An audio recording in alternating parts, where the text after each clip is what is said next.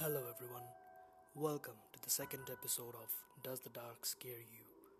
আপনাদের সবাইকে আমাদের দ্বিতীয় এপিসোডে স্বাগতম প্রথমে দুঃখ প্রকাশ করছি গতকাল সময় মতো আমাদের এপিসোড রিলিজ না করতে পারায় আসলে আমাদের পুরো টিমটাই একেবারে অনভিজ্ঞ এবং এই ফিল্ডে নতুন হওয়ায় কিছু টেকনিক্যাল কারণে এই অঘটনটি ঘটে যাই হোক ইনকনভিনিয়েন্সের জন্য সবার কাছে ক্ষমা চেয়েছি গত এপিসোডের পর আপনাদের অনেকগুলো পজিটিভ রিভিউ পাওয়ায় আমাদের এই শো চালিয়ে যাওয়ার সিদ্ধান্ত আমরা গ্রহণ করেছি এবং তার ফলে আসলে আপনাদের সামনে আজ সেকেন্ড এপিসোড নিয়ে আসা। আশা করছি প্রথম এপিসোডের মতো এবারও আপনাদের আনন্দ দিতে পারব। শুরু করছি আমাদের এই আয়োজনের দ্বিতীয় এপিসোড যারা আজকে আমাদের নতুন শুনছেন, তাদের জন্য কিছু পুরনো কথা রিপিট করি। আমাদের এই শো নিয়েই মূলত কথাগুলো। আসলে প্যারানর্মাল জিনিসপাতির উপর আমাদের সবার আগ্রহ অনেক বেশি থাকে। সুতরাং যারা এই ধরনের ঘটনা শুনতে খুব পছন্দ করেন। তাদের জন্যই আমাদের এই ইনিশিয়েটিভ আপনাদের পাঠানো, আপনাদেরই জীবনে ঘটে যাওয়া বাস্তব কিছু প্যারানর্মাল অভিজ্ঞতা বা ঘটনা দিয়েই মেনলি আমাদের এই প্রোগ্রাম সাজানো। কিছু কথা বলে রাখি। আমাদের এই আয়োজন কোনো অর্থ উপার্জনের জন্য না, কোনো পার্সোনাল ইন্টারেস্ট বা ব্যক্তিগত স্বার্থ আদায়ের জন্য না। প্যারানর্মাল কোনো কিছুর এক্সিস্টেন্সে কাউকে বিশ্বাস করানোও না। আমাদের এই আয়োজন হলো শুধুমাত্র স্ট্রেসফুল লকডাউনের মধ্যে বাসায় আটকে থাকা দম বন্ধ হয়ে আসা মানুষকে একটু জাস্ট একটু এন্টারটেইনমেন্ট দেয়া। সব শেষে বলে রাখি, আমাদের যদি আপনি কোনো ঘটনা পাঠাতে চান, সেটা হতে পারে আপনার নিজের অভিজ্ঞতা, হতে পারে আপনার পরিচিত কারও অভিজ্ঞতা, তাহলে আপনি দুটি মাধ্যমে আমাদের ঘটনা পাঠাতে পারেন। আমাদের আপনি মেল করতে পারেন, আমাদের অ্যাড্রেসটি হলো Safayet dot Yasin at Gmail dot com spelled হচ্ছে S H A F A Y T N at the rate Gmail dot com অথবা আমাকে পার্সোনালি ফেসবুকে বা মেসেঞ্জারে আপনি ঘটনা পাঠাতে পারেন। আমার আইডি হলো Y A S E E N S H A F A Y E T Yasin Safayet আর কথা না বাড়িয়ে চলে যায় আমাদের এই শোয়ের দ্বিতীয় এপিসোডের প্রথম ঘটনায়। গত এপিসোডে আমাদের একদম শেষ ঘটনাগুলো যিনি পাঠিয়েছিলেন, অর্থাৎ সেই যে একটি বাড়িকে কেন্দ্র করে তিনটি ঘটনা, তিনি আজ আবারও আমাদের লিখেছেন। তার সাথে ছোটবেলা থেকে ঘটে আসা কিছু কাহিনী সহ।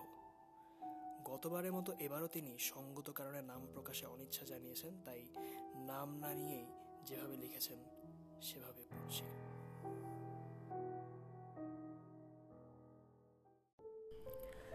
হ্যালো, আশা করি সবাই ভালো আছেন। আপনাদের গত এপিসোডে আমার ঘটনাগুলো পড়ে শোনানোয় আপনাদের আবারও লেখার সাহস করলাম। যাই হোক, কথা না বাড়িয়ে চলে যাই ঘটনায়। ছোটবেলা থেকেই আমি নানা রকম অস্বাভাবিক ঘটনা এক্সপিরিয়েন্স করে আসছি। ঘটনাগুলোর সূত্রপাত আমি যখন ক্লাস টু বা থ্রিতে ছিলাম, তখন থেকেই। আমার প্রায়ই গভীর রাত্রে ঘুম ভেঙে যেত। উঠে অনুভব করতাম পুরো ঘরে কে যেন হেঁটে বেড়াচ্ছে। আমার রুমের লাইট অফ করা থাকলেও একটা ডিম লাইট জ্বালানো থাকতো এবং আমি পাশ ফিরে সে হালকা আলোতে তাকিয়ে দেখতাম লম্বা একজন মহিলা পুরো ঘরে পা ঘেষ্টে ঘেষ্টে হেঁটে বেড়াচ্ছে। মনে হতো তার হাঁটতে ভীষণ কষ্ট হচ্ছে। মহিলাটি ছিল অস্বাভাবিক রকম শুকনো, যেন জীবন্ত এক কঙ্কালের শরীরের সাথে চামড়া ঝুলে আছে। তার গায়ে থাকতো সাদা শাড়ি জাতীয় কিছু এবং আমি ভালো করে তাকাতেই খেয়াল করতাম মহিলাটির চোখে কোনো মনি নেই। চোখ দুটো ধবধবে সাদা। অন্ধকারেও সেগুলো যেন জল জল করছে। মহিলাটি কখনো হাঁটতো, আবার কখনো দেখতাম আমার বিছানার পাশে দাঁড়িয়ে সেই ভয়ানক দুটো চোখ দিয়ে এক দৃষ্টিতে সোজা আমার দিকে তাকিয়ে আছে। আমি প্রচণ্ড ভয়ে চিৎকার দিয়ে উঠতাম, কিন্তু কেন যেন আমার চিৎকার কেউ শুনতে পেত না। বাবা মাকে বললে তারা বলতো, এসব নাকি আমার কল্পনা। সব কিছুই নাকি আমার মনের ভেতর। বাস্তব কিছুই নেই। প্রায় আমি এই মহিলাকে দেখতে পেতাম।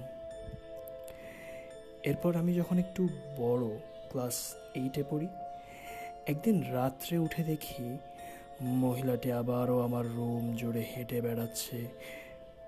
হঠাৎ সে রাতে আমার কি হয়েছিল আমি জানি না। আমার খুব আগ্রহ হয় দেখার জন্য। উনি কে? উনি কি চায়? প্রতিদিন রাতে আমার রুমে কেনই বা আসে? সাহস করে উঠে দাঁড়ালাম। আস্তে আস্তে তার দিকে এগিয়ে চললাম। আমি যখন একেবারে কাছে চলে এসেছি, ঠিক এমন সময় তিনি হঠাৎ ঘাড় ঘুরিয়ে আমার দিকে তাকান এবং কুচকানো চামড়া ঝুলে পড়া সেই মুখে বিভৎস এক হাসি ফুটে ওঠে। প্রচণ্ড আতঙ্কে আমি সেন্স হারিয়ে মাটিতে পড়ে যাই। যখন আমার সেন্স ফিরে, আমার গায়ে প্রচণ্ড জ্বর আসে আর আমি খুব অসুস্থ হয়ে পড়ি। আমার পুরো শরীর জুড়ে বিশেষ করে বুকে ভীষণ ব্যথা করত। সারাক্ষণ বমি হতো, কখনো কখনো অনেক রক্ত বের হতো বমি দিয়ে, আর জ্বর তো সারাক্ষণই লেগেই থাকতো। সেই সময়টাতে আমি রাত্রে উঠে দেখতাম, মহিলাটি আমার বিছানার পাশে দাঁড়িয়ে সে একইভাবে কুৎসিত হাসি হেসে চলেছে। একটা সময় আমার শরীরের অবস্থা এত বেশি খারাপ হয়ে যায় যে আমাকে হসপিটালে অ্যাডমিট করতে হয়। কিন্তু মজার ব্যাপার হলো, প্রচুর টেস্ট করেও আমার কোনো সমস্যা ধরা পড়তো না। এদিকে আমাকে এসডিউতে নেওয়া হয়। সেখানে আমাকে সারা দিন সিডেটিভস দিয়ে রাখা হতো, যার ফলে আমি সারা দিন ঘুমোতাম। একদিন রাত্রে আমার হঠাৎ ঘুম ভেঙে যায়, এসি অন ছিল। আমার ভীষণ ঠান্ডা লাগছিল, কিন্তু উঠে যে ব্ল্যাঙ্কেট নিব, সেই শক্তিটুকু আমার ছিল না। আমি জোরে জোরে নার্সকে ডাকি এবং একজন নার্স এসে আমার বুকের উপর ব্ল্যাঙ্কেটটা রাখে। এ সময় আমি তার হাত লক্ষ্য করলাম। সেগুলো ছিল লম্বা আর অস্বাভাবিক চিকন। মুখ তুলে দেখি সে নার্স না, একটা কুঁচকানো মুখ আর তার সাথে দুটো জ্বলন্ত সাদা চোখ, যে চোখে মনি নেই। আমি সেন্স হারিয়ে ফেলি। হসপিটাল থেকে বাসায় আসার একপর একদিন রাতে আমি ঘুমাচ্ছিলাম হঠাৎ আবারও ঘুম ভেঙে যায়। উঠে ভয়ে ভয়ে এদিক ওদিক তাকিয়ে দেখলাম, কিন্তু মহিলাটিকে কোথাও দেখলাম না। স্বস্তির নিঃশ্বাস ফেলে শুয়ে পড়তে যাব। এমন সময় হঠাৎ চোখ আটকে গেল আমার রুমের জানালার বাইরে। জানালার বাইরে একটা মুখ। সে মুখের চোখে কোনো মনি নেই। কুচকানো চামড়ার ভাঁজে এক ভয়ানক গা শিউরে ওঠা হাসি দিয়ে সোজা তাকিয়ে আছে আমার দিকে। বলে রাখা ভালো, আমার রুম ছিল ছয়তলায় এবং আমার রুমের জানালার বাইরে কোনো সানশেড বা দাঁড়ানোর মতো জায়গা ছিল না। কয়েক মাস পরের ঘটনা, চট্টগ্রামের কোনো একটা জায়গায় আমার জিএসসি পরীক্ষার সিট পড়ে। রাজনৈতিক গণ্ডগোলের কারণে তখন আমাদের পরীক্ষা বিকেলে হতো। একদিন এক্সামের পর আমার খুব টয়লেটে যাওয়ার প্রয়োজন পড়ায় আমি হলের টয়লেটে ঢুকি। তখন প্রায় সন্ধ্যা হয়ে এসেছে। টয়লেটে কাজ শেষ করে যখন হাত ধুচ্ছি, হঠাৎ মনে হলো কে যেন আমার পিছে এসে দাঁড়িয়েছে। পিছনে ফিরে দেখলাম কেউ নেই। তেমন পাত্তা না দিয়ে আবার হাত ধুতে থাকলাম। হাত ধুয়ে হঠাৎ বেসিনের উপর আয়নায় চোখ আটকে গেল। ঘোলাটে আয়নায় দেখলাম আমার পিছে একটা মেয়ে দাঁড়িয়ে আছে। নীল রঙের ইউনিফর্ম পরা, এলোমেলো চুল, স্থির দৃষ্টিতে আমার দিকে তাকিয়ে আছে। আমি চমকে পিছে তাকিয়ে দেখি কেউ নেই। আবার আয়নার দিকে তাকালাম এবং যা দেখলাম, আমার রক্ত যেন হিম হয়ে গেল। আমি দেখলাম আয়নায় মেয়েটি তখনও আছে, কিন্তু তার মাথাটা কেমন যেন বাঁকা হয়ে একদিকে হেলে পড়েছে এবং চোখ দুটো ঠিক সেই মহিলার মতো। মনি নেই, ধবধবে সাদা। প্রচণ্ড ভয় পেয়ে তাড়াতাড়ি আমি টয়লেট থেকে বের হয়ে আসি। অনেক হুজুর, কবিরাজ দেখানো হয়েছে, কিন্তু দুঃখজনকভাবে কেউই আজ অবধি আমাকে এই সমস্যার সমাধান বের করে দিতে পারেননি। কিছুদিন আগে আমি আমার রুমে একা ঘুমোচ্ছিলাম। ঘুমোচ্ছিলাম বলতে ঘুমানোর প্রিপারেশন নিচ্ছিলাম। এমন সময় হঠাৎ শুনলাম আমার জানালার বাইরে থেকে আমার জানালার কাছে টোকার শব্দ। ঠক ঠক ঠক ঠক ঠক ঠক বলে রাখা ভালো, আমার নতুন বাসাটা এখনও আন্ডার কনস্ট্রাকশনে সুতরাং বাইরের পোর্শন এখনও ঠিক মতো সম্পূর্ণ কাজ শেষ করা হয়নি এবং বলা বাহুল্য কোনো সানশেডও নেই। এবং আওয়াজটা থেমে থেমে থেমে কন্টিনিউয়াসলি হতেই ছিল হতেই ছিল। ঘটনাটি যদি শুধু আমার সাথে হতো, আমি হয়তো নিজেকে মানাতে পারতাম, নিজেকে বোঝাতে পারতাম যে আমার মনের ভুল, এসবই আমার মনের ভ্রান্তি। কিন্তু না এই ঘটনার কয়েকদিন পর আমি এবং আমার ছোট ভাই একসাথে আমার রুমে ঘুমোচ্ছিলাম। আমার ছোট ভাই আমার ল্যাপটপে মুভি দেখছিল তখন রাত ছিল রাতের। প্রায় একটা কি দুটো। আমি ঘুমানোর প্রিপারেশন নিচ্ছিলাম। এমন সময় হঠাৎ টের পাই জানালায় আবার টোকার শব্দ।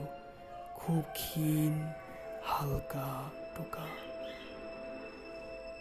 আমি শুনতে পেলে আমার ভাইকে কিছু বলিনি।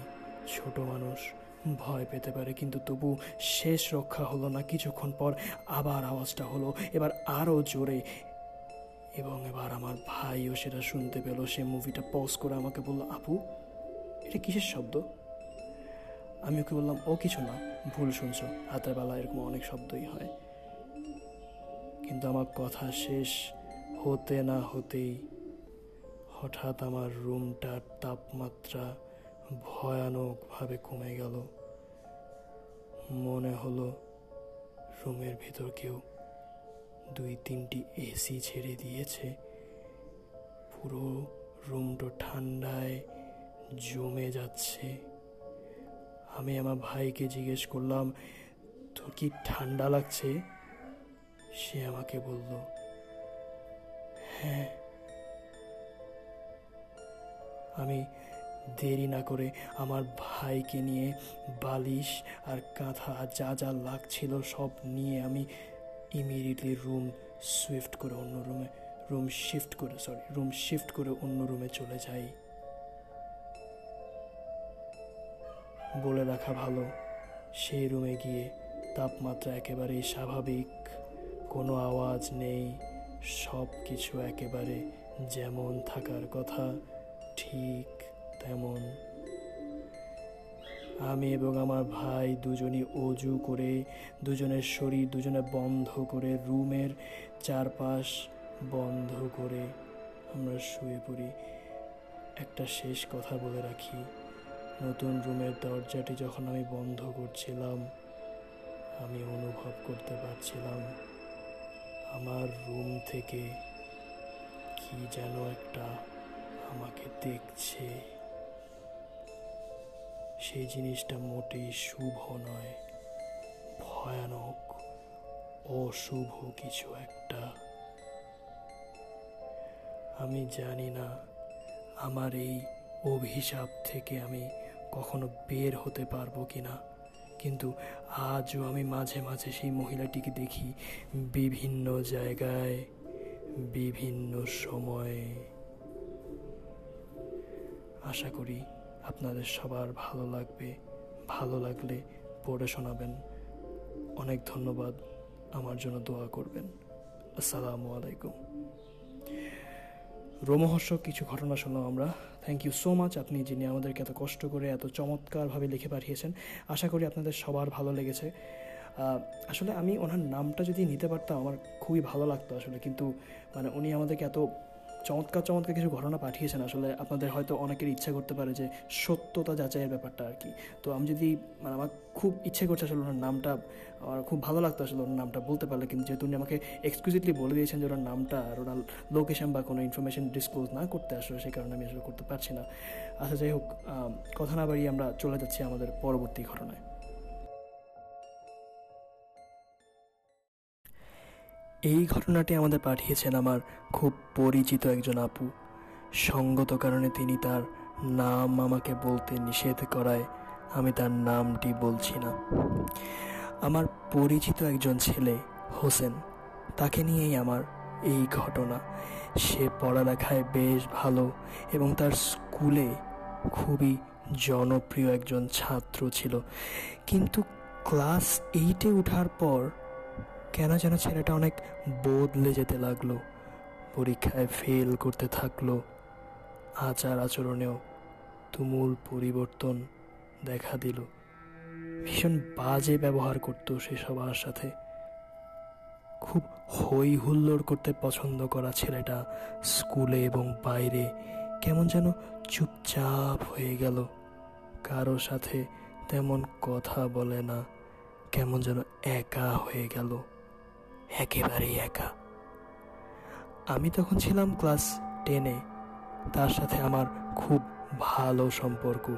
আমাদের খুনসুটি প্রায় সব সময় লেগে থাকতো। কিন্তু তখন সে আমাকেও কেমন যেন অ্যাভয়েড করে চলতে লাগল। আমি সাত পাঁচ না ভেবে তাকে তার মতো করে থাকতে দিতাম। ওদের বাসায় যে আন্টিটা কাজ করতেন উনি ওদের বাসায় প্রায় ছয় থেকে সাত বছর ধরে রয়েছেন এবং উনি আমাদের বাসাতেও আসতেন মাঝে মাঝে। একদিন তার নাম্বারে হোসেনদের বাসা থেকে একটা কল এলো। তিনি শুধুমাত্র একটি কথা বললেন ও পাশের কথাগুলো শুনে আল্লাহ। এই বলে তাড়াহুড়ো করে ঘর থেকে বের হয়ে গেলেন। পরে জানতে পারলাম হোসেন নাকি দরজা জানালা বন্ধ করে সুইসাইড করতে যাচ্ছিল। তার মা এবং আন্টি মিলে দরজা ভেঙে শেষ মুহূর্তে তাকে থামাতে সক্ষম হয়। একদিন স্কুল বাস থেকে নামার সময় আমি খুব অদ্ভুত একটা ব্যাপার লক্ষ্য করলাম। হোসেন কার সাথে যেন আনমনে কথা বলতে বলতে সামনের দিকে হেঁটে চলেছে। সবচেয়ে আশ্চর্যজনক ব্যাপার হলো এই যে তার আশেপাশে বা সামনে পিছে কোনো মানুষ ছিল না। এটা দেখে আমার ভীষণ দুশ্চিন্তা হয়। আচ্ছা ছেলেটা পাগল টাগল হয়ে যাচ্ছে না তো? নিশ্চিত হওয়ার জন্য একদিন তাদের বাসায় গিয়ে হাজির হই এবং তার মাকে আমি যা দেখেছি তা খুলে বলি। শুনে আন্টির চোখ মুখ কেমন যেন শুকিয়ে গেল। গলা নিচু করে তিনি বললেন হে আর নতুন কি? আমি অবাক হয়ে জিজ্ঞেস করলাম মানে? তিনি বললেন, ও আজকাল রুম থেকে তেমন একটা বের হয় না। দরজা বন্ধ করে ভেতরে বসে থাকে আর কার সাথে যেন কথা বলতে থাকে। ওর ক্লাসের বন্ধুদেরও জিজ্ঞাসা করা হয়েছে। তারাও সবাই বলেছে, সে কেমন যেন হয়ে গেছে আজকাল। ক্লাসের ফাঁকে ফাঁকে বিড় বিড় করে নিজে নিজে কি কতগুলো যেন বলে। কারোর সাথে মিশে না। ক্লাসে এসে ক্লাস করে আবার নিজের মতো চলে যায় বাসায়। সবচেয়ে ভয়ানক ঘটনাটি হলো, বাসায় একদিন দুপুরবেলা আমি একটু ঘুমিয়েছি ও ছোট বোনটাকে পাশে নিয়ে। একটু পর আচমকা ঘুম ভেঙে উঠে দেখি আমার পাশে আমার বাচ্চাটা নেই। পুরো বাসা খুঁজে ওকে কোথাও পেলাম না আমি। বাসায় কাজের লোকটাও নেই। হঠাৎ খেয়াল করি হোসেনের রুমের দরজা আলতো করে খোলা। আস্তে আস্তে ভেতরে ঢুকে দেখি ওর টয়লেটের লাইট জ্বলছে। আর ভেতর থেকে কেমন যেন ধস্তা ধস্তি শব্দ আসছে। আমি ছুটে গিয়ে দেখি হোসেন তার আপন ছোট বোনকে ঘাড় ধরে পানির বালতির ভিতর পানির নিচে চেপে ধরে রেখেছে আর ছোট্ট শিশুটা নিঃশ্বাস নিতে না পেরে ছটফট করছে। আমি চিৎকার দিয়ে ওকে ধাক্কা দিয়ে ফেলে আমার বাচ্চাটিকে কোলে নিয়ে আমি আমার রুমে বসে কাঁদতে থাকলাম। এরপর আমি আর ওর বাবা, ওকে একজন সাইকিয়াট্রিস্টের কাছে নিয়ে গেলাম। তিনি কিছু ঘুমের ওষুধ প্রিসক্রাইব করে ছেড়ে দিয়ে বললেন যে, মেডিকেশনগুলো খেলে খুব শীঘ্রই ও আবার আগের মতো হয়ে যাবে। তেমন দুশ্চিন্তার কিছু নেই। কিন্তু বাসায় এসে আমরা আরও অবাক হয়ে গেলাম। হোসেন ঘুমের ওষুধ ঠিকই খাচ্ছে, কিন্তু সেই অনুযায়ী ঘুমাচ্ছে না বললেই চলে। সে কেমন যেন দিনে ঘুমানো শুরু করল এবং সারা রাত জেগে জেগে তার রুমে বসে কার সাথে যেন কথা বলা শুরু করল। সবচেয়ে আশ্চর্যজনক ব্যাপার হলো এই যে, সে এমন এক ভাষায় কথা বলতো যার ভাষা, যে ভাষার আগা মাথা আমি, ওর বাবা কিছুই বুঝতাম না। এরপর শুরু হলো বাসায় উপদ্রব। হোসেনের বাবা একদিন রাতে পানি খাওয়ার জন্য ডাইনিং টেবিলে এসে দেখে, ডাইনিং থেকে কিচেনের করিডোরটাতে কে যেন দাঁড়িয়ে আছে আবছা আলোয় তার ছায়া দেখা যাচ্ছে। উনি পা টিপে টিপে সামনে এগিয়ে দেখেন, অনেক লম্বা একটা ছায়ার মতো। কি যেন একটা তার দিকে পেছন ফিরে দাঁড়িয়ে আছে হোসেনের দরজার সামনে।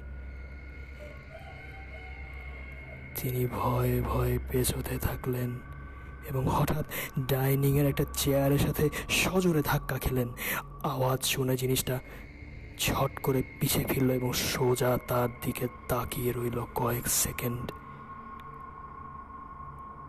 এরপর তার চোখের সামনে জিনিসটা কেমন যেন আস্তে আস্তে হাওয়ায় মিলিয়ে গেল।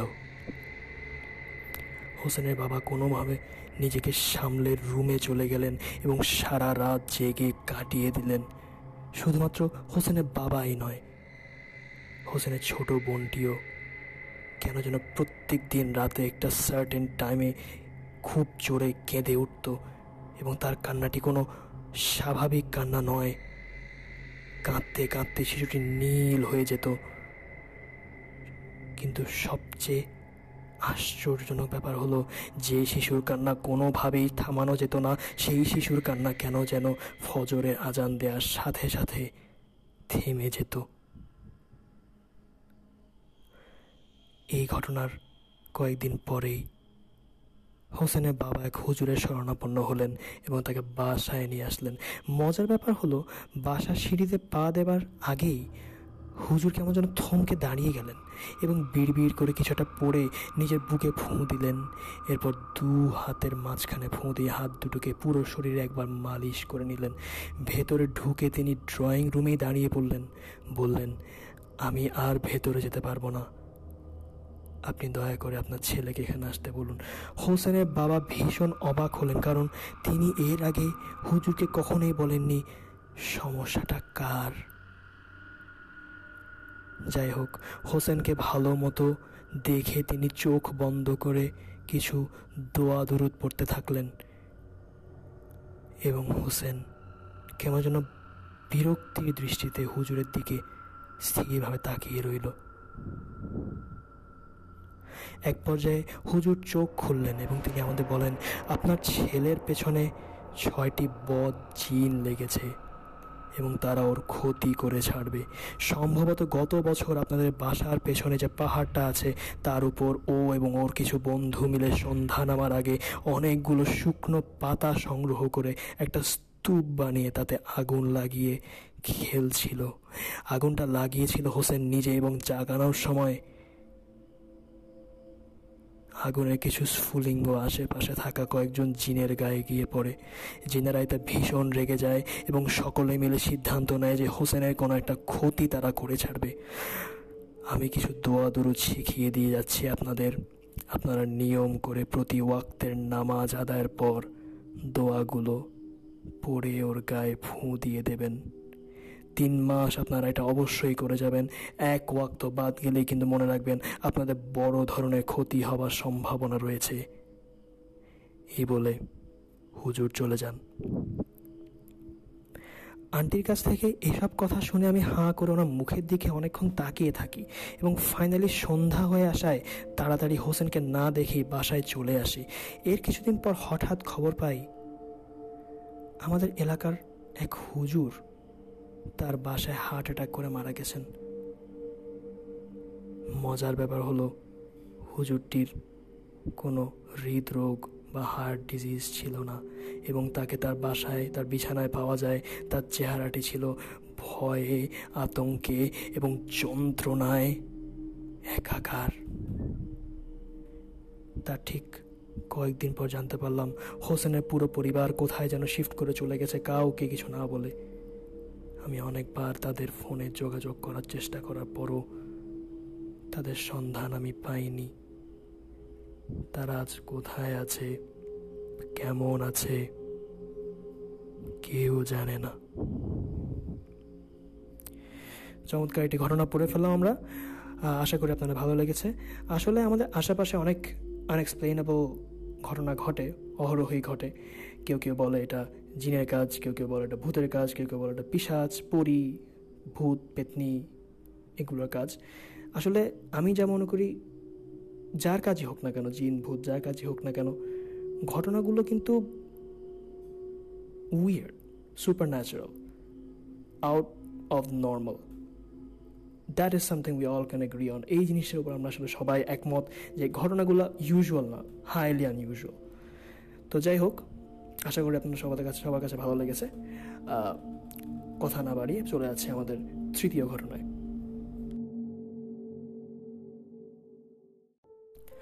আমাদের আজকের তৃতীয় ঘটনাটি আমাদের পাঠিয়েছেন মুক্তাসিম মুনির নামের একজন লিসেনার তিনি ঢাকার যাত্রাবাড়ি এলাকা থেকে আমাদের এই ঘটনাটি পাঠিয়েছেন। যেভাবে লিখেছেন সেভাবে পড়ছি। তবে একটা কথা বলে রাখি, এই ঘটনাটি হচ্ছে বাংলিশে টাইপ করে পাঠানো হয়েছে। তো আসলে কয়েকটা জায়গায় হয়তো আমার পড়তে একটু ঝামেলা হতে পারে। আশা করি আপনারা ক্ষমা সুন্দর দৃষ্টিতে আমাকে দেখবেন আর কি। যাই হোক, শুরু করছি। এই ঘটনাটি হলো দু হাজার চোদ্দ সালের সময়কার। তখন আমি ক্লাস নাইনে পড়তাম। জুলাই মাসে আমরা নতুন বাসায় মুভ করি। বাসাটি ছিল ঢাকার প্রসিদ্ধ একটা এলাকার মধ্যে।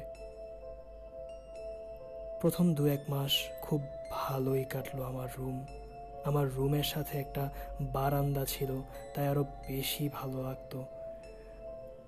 আমার ঘটনা শুরু হয় আমরা মুভ করার দুই মাস পর। তখন অগাস্টের প্রায় শেষের দিক। এক, একদিন রাতে প্রায় দুটো বাজে। আমি ঘুম না আসাতে শুয়ে শুয়ে ফোন টিপছি। বাইরে হালকা বৃষ্টি পড়ছে। জানালা দিয়ে ঠান্ডা বাতাস বইছে। এত ঠান্ডা যে কাঁথা দিয়ে পুরো শরীর ঢেকে দেওয়ার পরও গা কাঁপছে। আমি উঠে জানালা বন্ধ করে শুয়ে পড়লাম। ঠিক আধা ঘণ্টা কি পঁয়তাল্লিশ মিনিট পর খেয়াল করি কীভাবে যেন আবার ঠান্ডা লাগা শুরু করো। আমি ভাবলাম, জানালা তো বন্ধ, ঠান্ডা থেকে আসে? আবার উঠে লাইট অন করে দেখলাম, সব বন্ধ। এরই মধ্যে ঘরে কেমন যেন হালকা মিষ্টি একটা সুবাস পেলাম। গন্ধটা এমন, কোনো কিছু দিয়ে বোঝাতে পারব না, কিন্তু কোনো ফুলের গন্ধ, এতটুকু আমি নিশ্চিত। ভাবলাম আচ্ছা ব্যাপার না, শুয়ে পড়ি। ফোন রেখে বালিশের উপর মাথা রেখে শুয়ে পড়লাম। ঘুম আসা শুরু করল, চোখ ভারী হতে লাগল। ঘুম চলে আসবে ঠিক এই সময় কিসের যেন একটা আওয়াজে আমার ঘুমটা ভেঙে গেল। বুঝতে পারিনি প্রথমে কিসের আওয়াজ। পরে ভাবলাম হয়তো বৃষ্টিতে বাইরে কিছুটা পড়েছে। আচ্ছা তিনি বলতে যাচ্ছেন যে তিনি মনে করেছেন হয়তো বাইরে কিছুটা পড়েছে। তিনি উঠে বসলেন। পানির বোতলটা বেডের পাশেই রাখা, এক চুমুক নিয়ে। হঠাৎ খেয়াল করি পর্দাটা পুরো খোলা, তবে আমার মনে ছিল আমি পর্দাও লাগিয়ে দিয়েছিলাম। আমি উঠে আবার লাগিয়ে দিলাম, হঠাৎ আবার আওয়াজ এলো। এবার স্পষ্ট শুনলাম দরজা খোলার আওয়াজ। পিছে তাকিয়ে দেখি আমার বন্ধ দরজাটা হালকা করে খুলে দেয়া। আমি ভাবলাম, হয়তো আমার ছোট ভাই দুষ্টুমি করছে। আমি বাইরে বের হয়ে দেখি, না তো, সবাই তো ঘুম। আমার মনে একটু ভয় লাগা শুরু করল। কিন্তু তারপরও এসে সেই ভয়টা নিয়ে আবার শুয়ে পড়লাম। এই ছিল আমার প্রথম দিনের ঘটনা। পরের এক সপ্তাহ কিছুই হয়নি সব কিছুই নর্মালি চলছিল। তবে খেয়াল করে দেখলাম এর মধ্যে কে যেন আমাদের ঘরের জিনিসপত্র নিয়ে ঘাটাঘাটি করছে। অর্থাৎ জিনিস এক জায়গায় থাকছে না।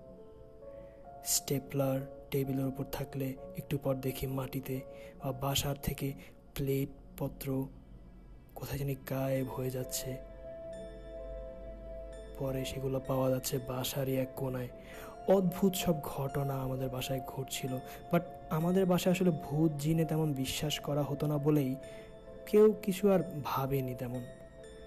প্রথম ঘটনা এক সপ্তাহ পর এমন একটা কিছু হয়ে যায়।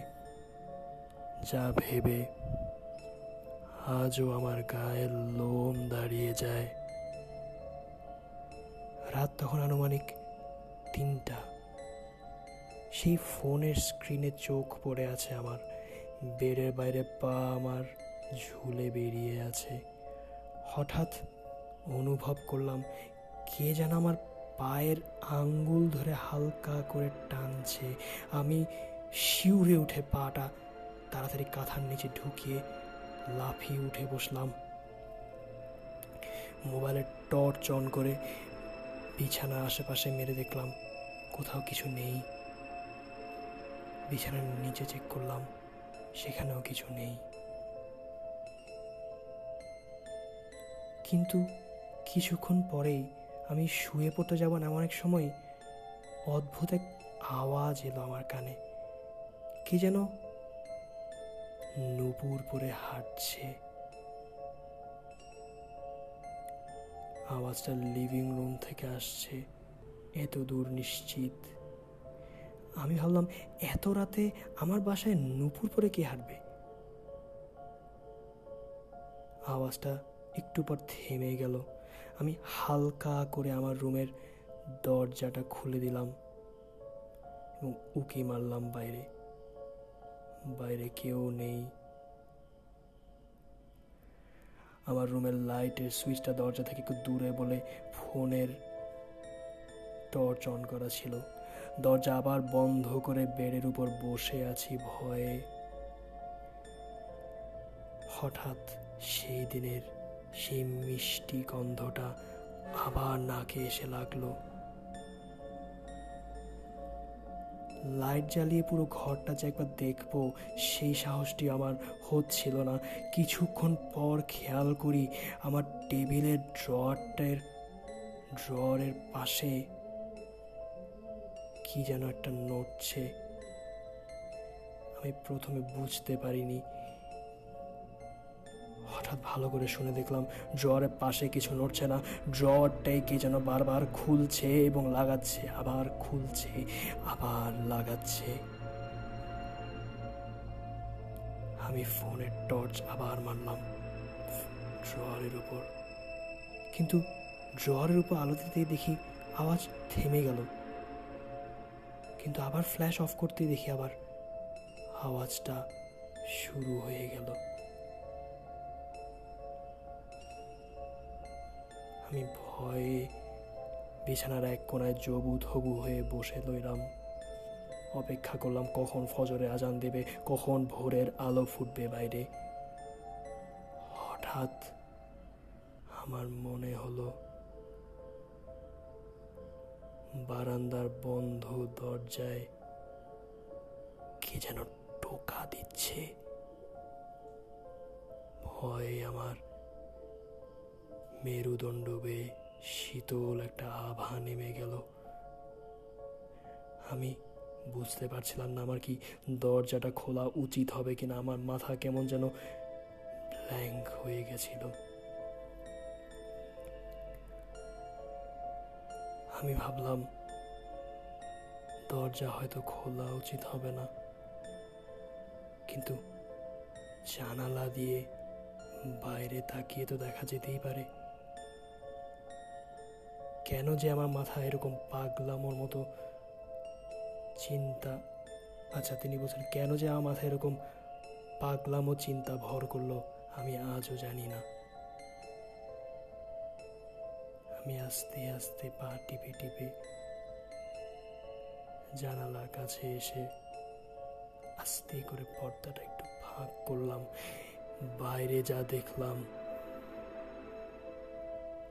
আমি আজও তা নিয়ে দুঃস্বপ্ন দেখি।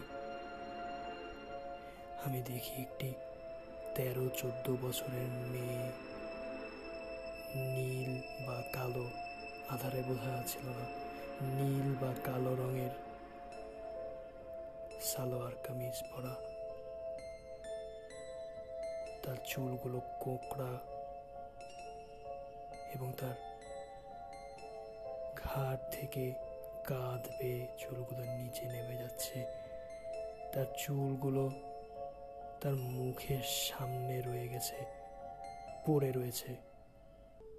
যে কারণে তার চেহারাটা আমি দেখতে পারছিলাম না ঠিক মতো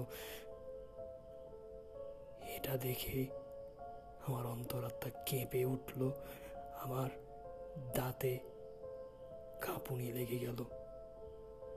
আমি কোনো মতে আল্লাহর নাম নিয়ে বিছানায় ফিরে গিয়ে কাঁথার নিচে সারা রাত আল্লাহর নাম নিতে নিতে কাটিয়ে দিলাম।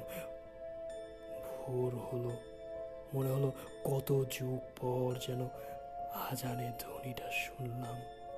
আজান শেষ হওয়ার পর একটু যখন আলো ফুটলো বাইরে, আমি বারান্দার দরজাটা খুলে দিলাম এবং যা দেখলাম আসলে এক্সপেক্ট করিনি। দেখলাম যে আমার পুরো বারান্দা লন্ড ভণ্ড অবস্থা। ফুলের টপগুলোকে কেউ যেন উল্টে ফেলে দিয়েছে। কিছু টপকে তো মনে হচ্ছে কেউ পরম আক্রোশে ভেঙে টুকরো টুকরো করে ফেলেছে। কাপড় মেলার দড়িগুলো সব মাটিতে। একটা ছবির ফ্রেম ছিল, সেটা সেখানে নেই।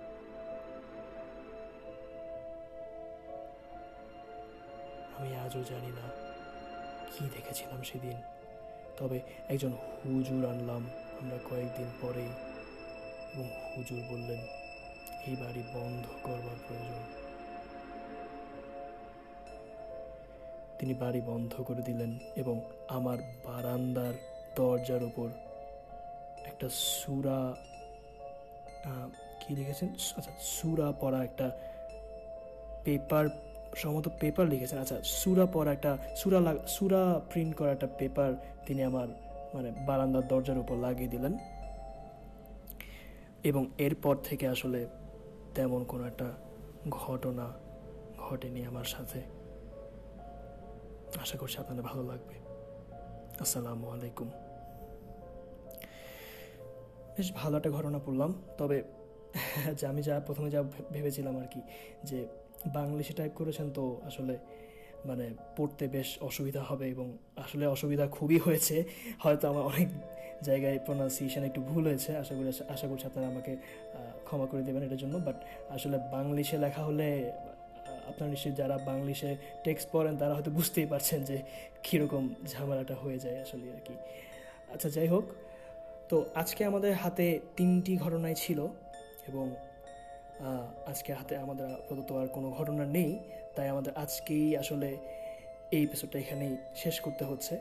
তবে আমি আবারও বলে দিচ্ছি, আপনাদের কারও কাছে যদি এরকম কোনো ঘটনা ঠেকে থাকে আনইউজুয়াল বা আপনি যদি এমন কাউকে চেনেন যার সাথে এরকম ঘটনা ঘটেছে অবশ্যই অবশ্যই আমাদের ঘটনাটি পাঠিয়ে দিতে ভুলবেন না।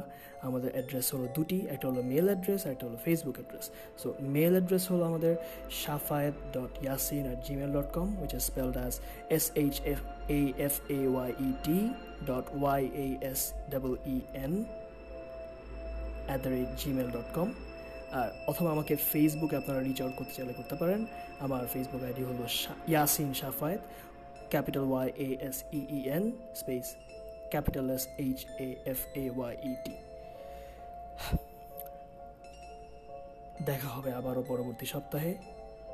ঠিক বুধ অথবা বৃহস্পতিবার রাত একটা পঁয়তাল্লিশে। Till then stay safe stay healthy stay home and most importantly stay happy দেখা হবে আবারও পরবর্তী সপ্তাহে। ততদিনে ততদিন পর্যন্ত আল্লাহ হাফেজ।